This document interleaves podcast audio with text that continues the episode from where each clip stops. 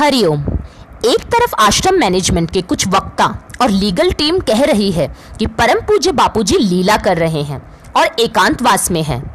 तो क्या वो ये कहना चाहते हैं कि पूज्य गुरुदेव जी को षड्यंत्र के तहत नहीं फंसाया गया है?